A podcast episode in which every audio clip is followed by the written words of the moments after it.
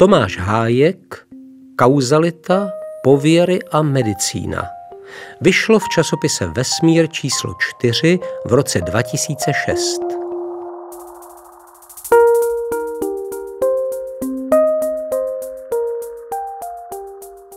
Médii každou chvíli proběhnou senzační zprávy o tom, že faktor A způsobuje nemoc B.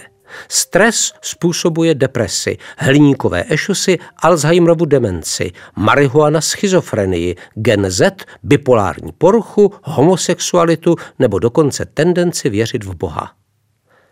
Ambulantní pacienti mě pravidelně a s velkým nadšením informují o novém faktoru údajně způsobujícím jejich nemoc, o kterém se právě dočetli v novinách nebo v populárních časopisech.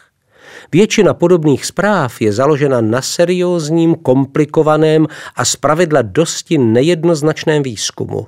V podobě redukované natvrzení stres rovná se deprese, hliník rovná se Alzheimerova demence a podobně, mají však tyto zprávy podobnou informační hodnotu jako zjištění, že většina pachatelů trestných činů před zločinem jedla chleba. Veřejnost ovšem podobné zprávy přijímá nadšeně a nekriticky.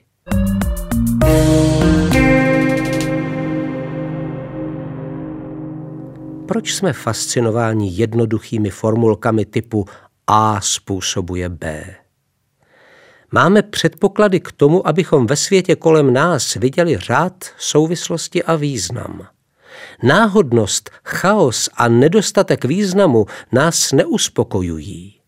Tendence delegovat souvislosti byla vestavěna do naší kognitivní mašinérie v průběhu evoluce. Odhalení jednoduchých, nezbytných a dostačujících kauzálních souvislostí je prospěšné nebo dokonce nezbytné pro přežití. Člověk zdaleka není jediný živočich, který hledá a deleguje statistické vzorce nenáhodnosti. Dokazuje to Skinnerův box, vynález brilantního amerického psychologa Barhase Frederika Skinnera. Skinnerův box je klec vybavená rozličnými páčkami, knoflíky a světélky. Pokud zvíře zmáčkne páčku, aktivuje se mechanismus, který do klece vhodí pamlsek nebo dočasně přisune misku s potravou. Ve složitějších verzích musí zvíře mačkat páčky v různé sekvenci nebo jen za určitých podmínek, třeba když svítí zelené světélko. Živočich umístěný v kleci zkoumá své okolí. Náhodou zmáčkne páčku a je odměněn. Detektor souvislosti v mozku zvířete začne signalizovat. Chování, které vedlo k odměně, je posíleno a zvíře je začne opakovat. Živočichové, holuby, prasata, laboratorní potkani, primáti dokážou velmi citlivě odhalit i souvislosti, při kterých jsou odměněni jen ve zlomku případů. Schopnost delegovat i velmi slabé vztahy mezi jevy je dána mikroskopickou organizací mozku a funkcí neuronů.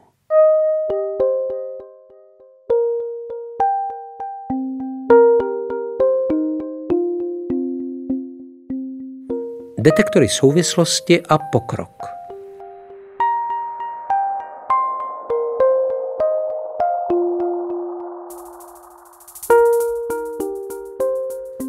Člověk evolučně starou pro přežití prospěšnou schopnost delegovat souvislosti povýšil i na úroveň vztahů mezi abstraktními koncepty. Bez velké nadsázky lze říci, že věda je vedlejším produktem této schopnosti – Detekce souvislostí a vztahu mezi jevy je to, co vede k objevům a pokroku. K detekci souvislostí a následnému poučení není třeba znát odpověď na otázku, proč dané vztahy existují. Pouhá znalost souvislostí i bez jejich podkladů může vést k prospěšným závěrům a opatřením. V medicíně existuje několik dramatických demonstrací této skutečnosti. V roce 1854 propukla v Londýně epidemie cholery. Rozšíření případů symetricky okolo studny na Broad Street vedlo Johna Snowa k tomu, že odstranil kliku rumpálu a tím epidemie skončila. Původce a způsob přenosu cholery byl objeven až o více než 30 let později. Odhalení existence vztahu mezi jevy však většinou rychle vede k zjištění, proč dané vztahy existují. Charles Darwin například zaregistroval řád v rozšíření živočichů na Galapášských ostrovech a stanovil evoluci přírodní selekcí jako příčinu tohoto řádu. Snižující se populace orlů bělohlavých symbolu Spojených států severoamerických, vedla prostřednictvím komplikovaného kauzálního řetězce až k odhalení prvotní příčiny. Orlové se nedokázali množit.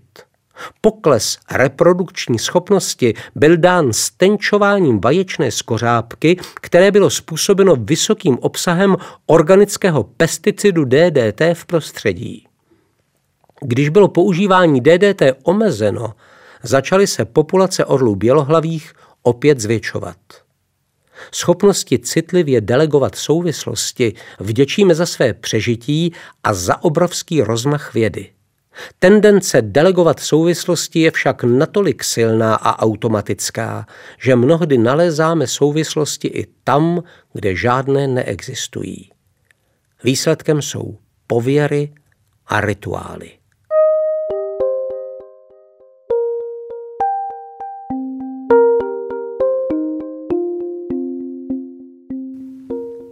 Jsou zvířata pověrčivá?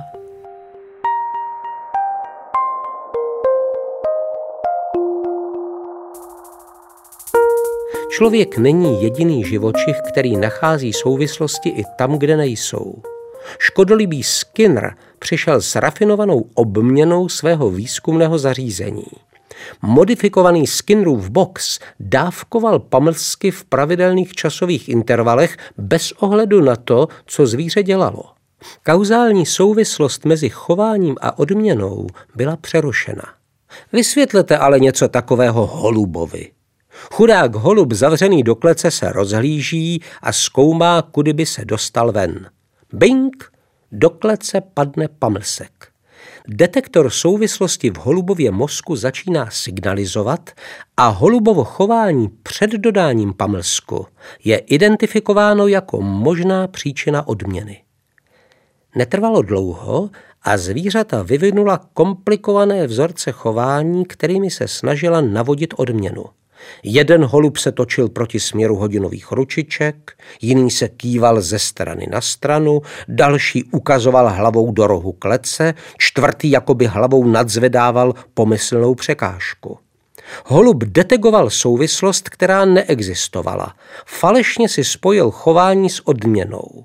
Odměnu by však holub dostal, i kdyby nedělal nic nebo dělal něco úplně jiného. Skinner nazval tento jev pověrčivé chování. Protože nebyla mezi chováním a odměnou žádná souvislost, pověrčivé chování nezůstávalo konstantní, ale plynule se vyvíjelo. Například holub, který otáčel hlavou do rohu klece, ji začal otáčet stále energičtěji až do stádia, kdy se začal otáčet celý a nakonec se otáčel a dělal několik kroků. Původní rituál nebyl odměněn, proto jej holub zintenzivnil a začal se více otáčet. Když opět nedostal odměnu a rozhlížel se, co se děje, najednou bing. Do klece padne další pamlsek. A co se v takové situaci stane?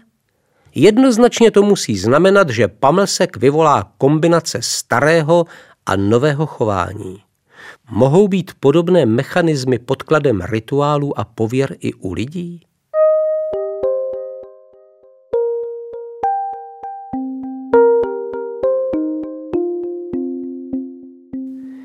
Jak přivolat déšť na poušti?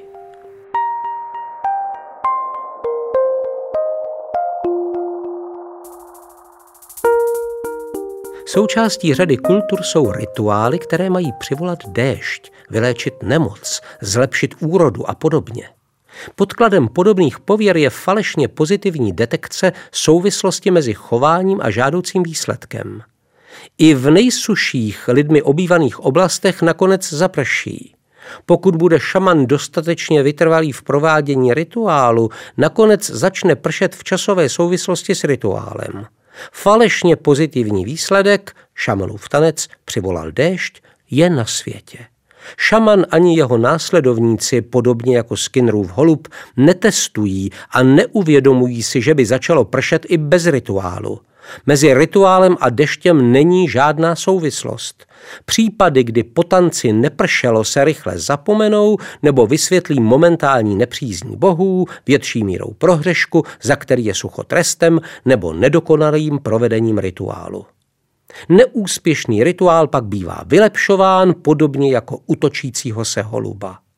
Není tedy divu, že rituály jsou nesmírně komplikované. Jejich nedílnou součástí jsou do detailu propracované ceremonie, přezdobená roucha, speciální nástroje.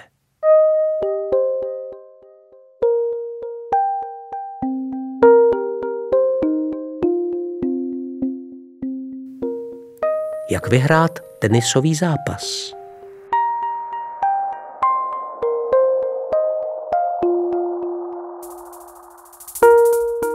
Případy, kdy zcela náhodný, nekauzální souběh chování A s událostí B vede k ritualizaci chování A, jsou časté i v současnosti. Vzpomeňte třeba na tenistu, který před podáním projde komplikovanou sérií záškubů a tiků. Vzpomeňte na atlety, hokejisty, trenéry, kteří se v průběhu závodu neholí nebo naopak holí do hola. Mezi další časté předzápasové rituály patří konzumace stejného jídla, poslech stejné hudby, oblékání výstroje ve stejném pořadí, nošení talismanů, ale i oblíbených šťastných ponožek či prádla. Doufám, že praní nesnižuje jejich efektivitu. Předzápasové rituály jsou tak časté, že bývá jejich popis zahrnut do medailonku hráčů. Geneze sportovního rituálu je jednoduchá. Sportovec, který měl obzvláště úspěšný den, zapojí vyhledávač souvislostí a dojde k závěru, že to zřejmě byl otočený límec, nespárované ponožky, poklepávání raketou do boty a tak dále a tak dále, co způsobilo jeho úspěch. Navíc pokus falzifikovat existenci souvislosti mezi šťastnou ponožkou a výhrou použitím normální ponožky může dopadnout ve prospěch rituálu. Sportovec, který rituál neprovede, může znervóznět natolik, že skutečně sníží svou naději na úspěch. Vzniká sebe naplňující se proroctví a sportovec je utvrzen v tom, že bez rituálu špatně skončí. Pokračování v rituálu nic nestojí, po případě pomůže zlepšit soustředění a zmírnit úzkost. Přerušení rituálu může vést k prohře. Proč tedy riskovat?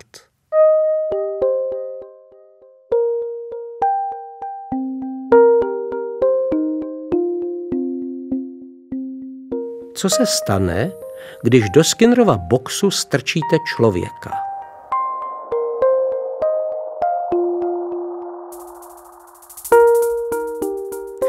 O I.P. Pavlovovi, zakladateli fyziologie, se říkalo, že by klidně strčil nemluvně do hrnce s vařící vodou, aby viděl, co se stane. Chcete vidět, co se stane, když do Skinnerova boxu strčíte člověka? Zajděte se podívat do nejbližší herny. Hrací automaty jsou totiž poměrně přesnou obdobou Skinnerových boxů. Mačkáte páčky či knoflíky zahlasného pípání, cinkání, blikání a občas bing – vypadne odměna v podobě mince. Netřeba dodávat, že frekvence a velikost výher je nastavena tak, aby provozovatel nikdy neprodělal. Navíc nepravidelné občasné odměňování je velmi silným posilovačem chování. Jedinci oddávající se hracím automatům jsou vděčnými objekty pro sledování vzniku rituálů. Jak je možné, že po některém zmáčknutí knoflíku se vysypou peníze, a po jiném nikoliv. Určitě je to tím, že jsem se potáhl za ucho, opřel o místo na automatu, kde bliká zelená kontrolka, olízl si dvakrát rty a tak dále a tak dále.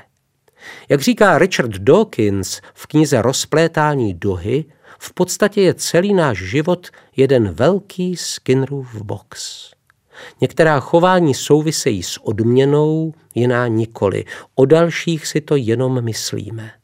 Ve většině případů nestojíme proti geniálním manipulátorům jako Skinner. Naše vyvážení ve smyslu falešně pozitivních detekcí tedy mnohdy funguje. V některých situacích je výhodnější delegovat souvislosti, které neexistují, než si nechat ujít souvislosti, které by mohly být důležité.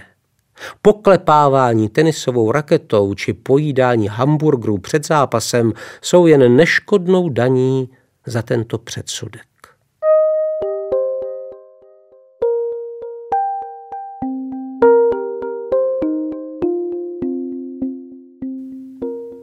Soumrak nezbytné a dostačující kauzality v medicíně.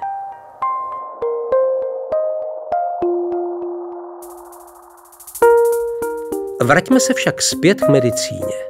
Mikrobiolog Robert Koch v roce 1882 postuloval pravidla průkazu, že patogen způsobuje chorobu. Patogen musí být přítomen ve všech organismech stižených danou chorobou a v žádném zdravém organismu. Vpravení patogenu odebraného z nemocného organismu musí vyvolat chorobu v organismu zdravém. Kochova pravidla jsou elegantním příkladem dokazování nezbytné a dostačující kauzality. Přinesla velký rozmach mikrobiologie a medicíny. Bohužel však pro většinu nemocí a možná pro žádnou nemoc neplatí.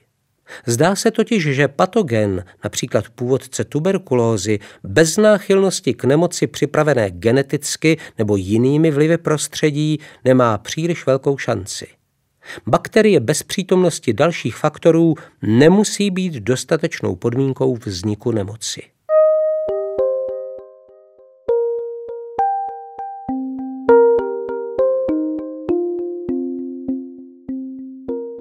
Kochova noční můra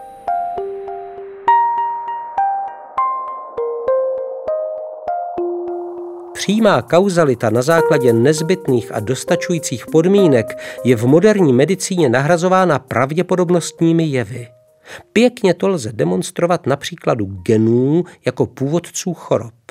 Genů, které jsou nezbytnou a dostačující podmínkou k vypuknutí choroby, je velmi málo a jsou v populaci velmi vzácné. Většina patologických genů přispívá k riziku propuknutí nemoci jen malým dílem. Takové geny jsou ale zase v populaci mnohem více rozšířeny. Každý z nás v sobě téměř jistě nosí řadu genů zvyšujících riziko propuknutí některých multifaktoriálních poruch. Většina z nich se při troše štěstí nikdy neprojeví. Patologický gen v naprosté většině případů neznamená nemoc, nýbrž pouze zranitelnost, náchylnost, riziko ke vzniku nemoci.